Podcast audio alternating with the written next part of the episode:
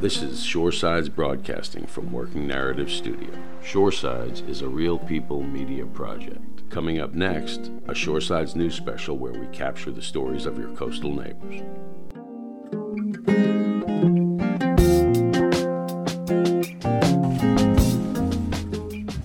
My name is Chris Lamoureux, born in Morehead in 1973.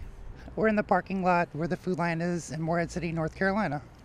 It feels like a hurricane around town.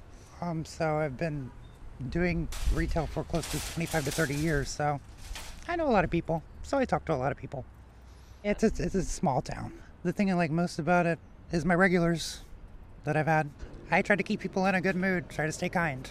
Everybody's been really nice about it. They don't really distance themselves. Um, they wear their gloves or they wear their masks. They wonder why people are buying so much toilet paper too. That's the million dollar question. That's what they want to talk to me about. Why do people need all this toilet paper? That I am still trying to figure out. I do not know what is up with the toilet paper. I can understand, I guess, because some people shop every two weeks and stuff like that, or every week. I just worry about those that won't get enough when people buy too much of one product. People have been shopping for seniors. That's very nice, like a family or friend or a neighbor.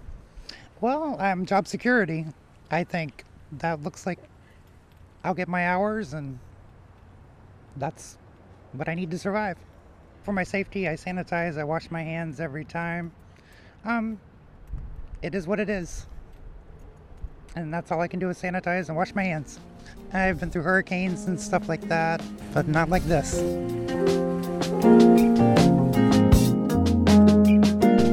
Listening to a Shoresides News Special, sponsored in part by NC News Lab. Shoresides is a local journalism project serving coastal North Carolina and beyond. Thanks for listening.